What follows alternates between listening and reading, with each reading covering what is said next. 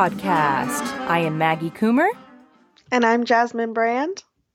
And welcome to another edition of Suffragist Saturday. Each Saturday leading up to the United States presidential election on November 3rd, we will be covering a different person and or group of people who influenced universal enfranchisement for American women in 19 with the 19th Amendment. Who are we talking about today, Jasmine? This week we're going to be talking about Ida B. Wells. And for me, when I think of Ida B. Wells, I think of civil rights and suffrage. And I know suffrage is not often covered a whole lot when we talk about her.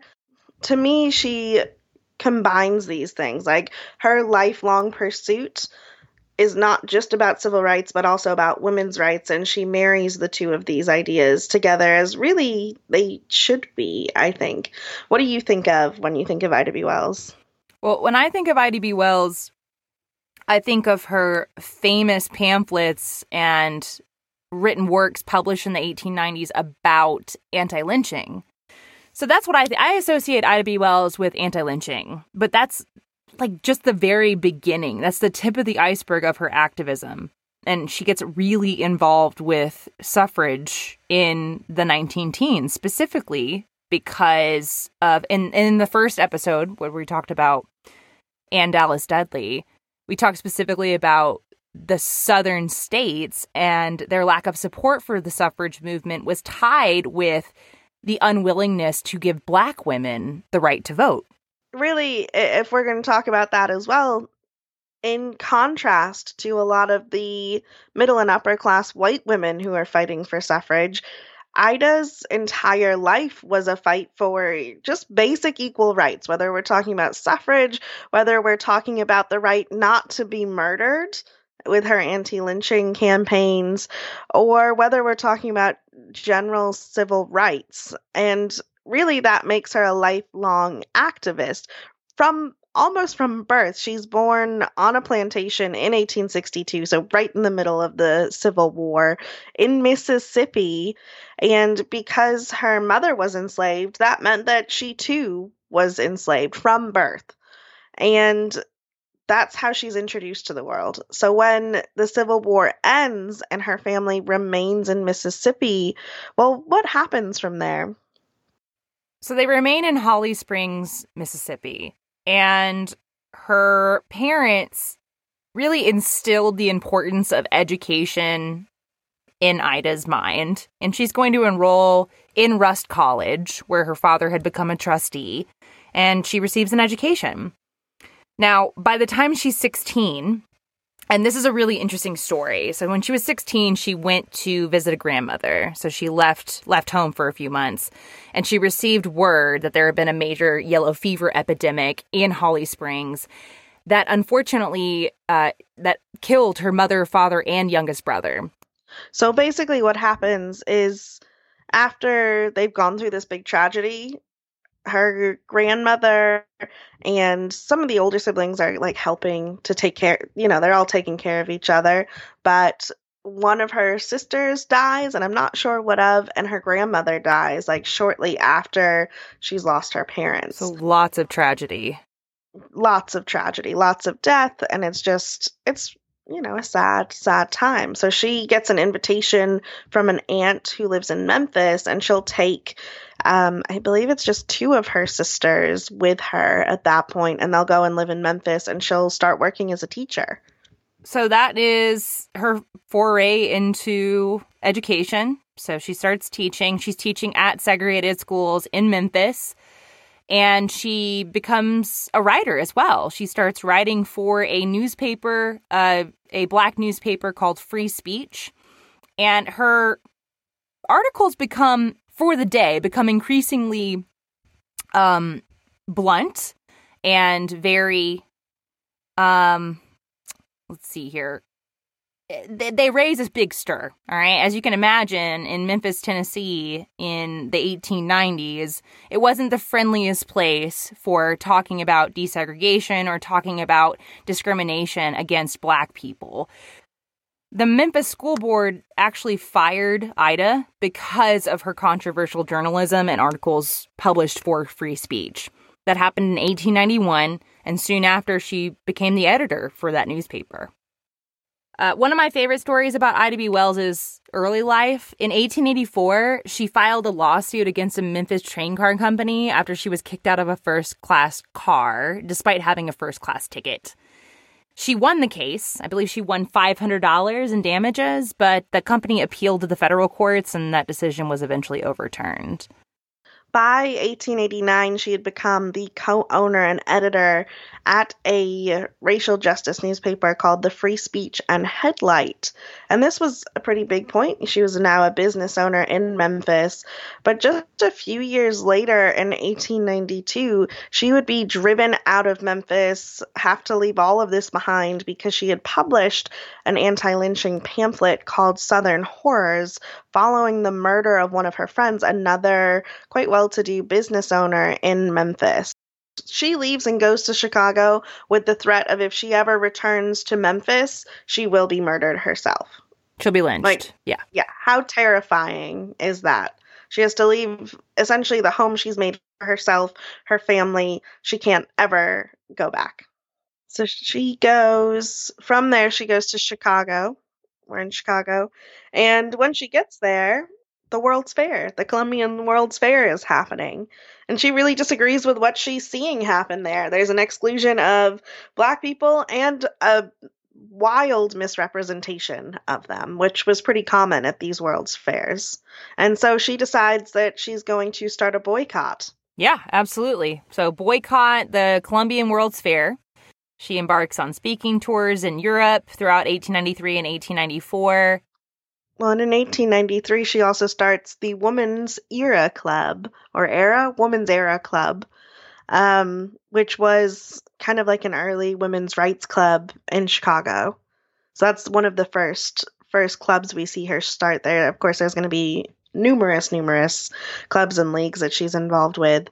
1895 was a big year for Ida. She met and married a lawyer and newspaperman named Ferdinand Barnett, and that's when she becomes Ida B. Wells Barnett. They'll go on to have four children, and for the rest of her life, Ida really balances, she plays a balancing game of motherhood and activism. Also in 1895, she publishes the famous her famous pamphlet, anti-lynching pamphlet called The Red Record. A quote from The Red Record is as follows: that scenes of unusual brutality failed to have had any visible effect upon the human sentiments of the people of our land. Why did you pick that quote in particular? I picked that because it's right from the beginning, and she's laying out why she's continuing to write this. So she's been, you know, driven out of Memphis, and yet she's gone on to create this second pamphlet that's more in depth. And this is her own words of why she's doing that.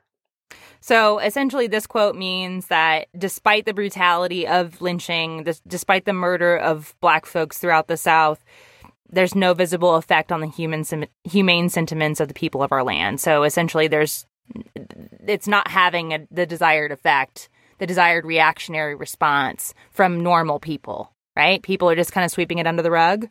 Yeah, and she says that this is because how these these scenes are being presented in white run newspapers and publications is not really getting to to the depths and horrors that they really are. So she wants to lay out those scenes from her perspective, from her point of view, having experienced this not obviously herself, but having close friends go through this and watching what it's done to their lives and the lives of those around them at the beginning of the published published version of the Red Record, there is a letter from Frederick Douglass, and Frederick Douglass applauds her, applauds her publishing this.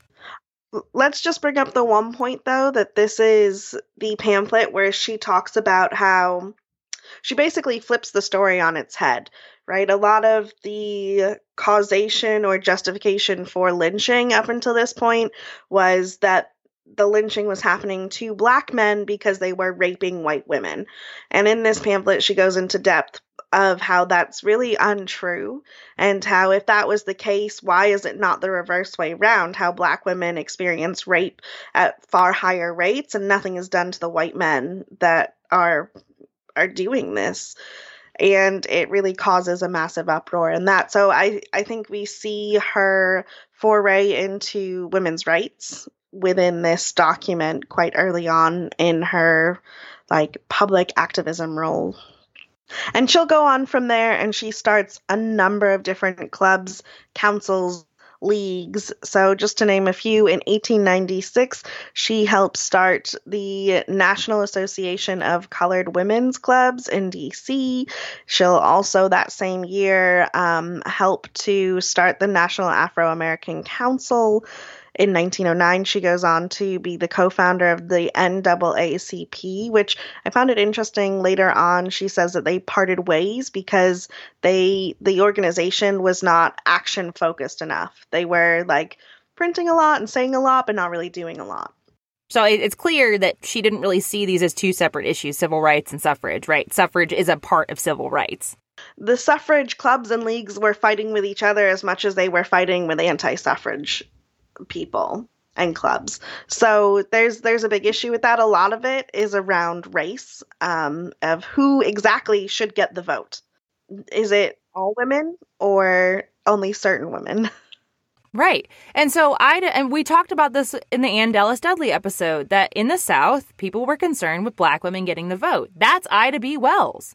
So she's fighting for the enfranchisement of women, but she also feels that that burn, that sting of exclusion, or at least they try to exclude her. What what was we were talking a little bit about this, a very famous instance, and which specific uh, parade was this for? Which march was this? Did this happen at? So this was in 1913 in Washington D.C. Her club that she starts the same year, the Alpha Suffrage Club, that was coming from Chicago, was bringing a desegregated delegation to this parade, and it was the National American Women's Suffrage Association parade, and it was supposed to be massive. They were having delegations from all across the country, and it was supposed to be set up like state by state. So you would go and march with your state to show support for suffrage. And I believe this was on the eve of Woodrow Wilson's not um not nomination cor- not coronation inauguration. inauguration. yep, my country's right.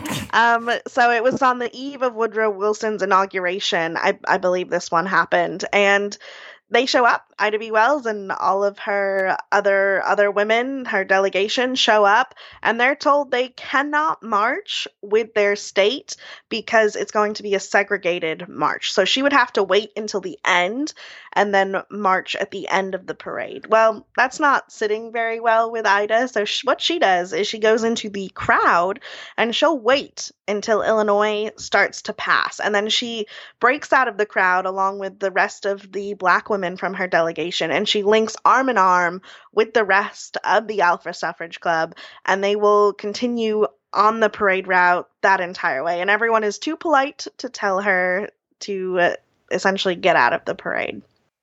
And and I love that, right? So I I mean this how how astute was Ida B. Wells at this at this moment. She knew there was not going to be a stop of the parade, right? They're not going to come in and like and cause a huge scene and drag them by their hair out of the parade race. Like th- th- this is way too Victorian era for that, right? I guess this is Edwardian era, but the the same ridiculous levels of politeness still exist, right? And um, so she she knows. She's like, okay, here we do. let's go. Let's make this visual statement, and there's absolutely nothing that anybody can do about it. So fuck y'all. I love it. I think that's great. I just love that story. I think that's my favorite story about her. All right, so women win women win the right to vote. The 19th Amendment is ratified in 1920. However, not a ton changes for the average black woman in the South specifically, right? Right. What happens?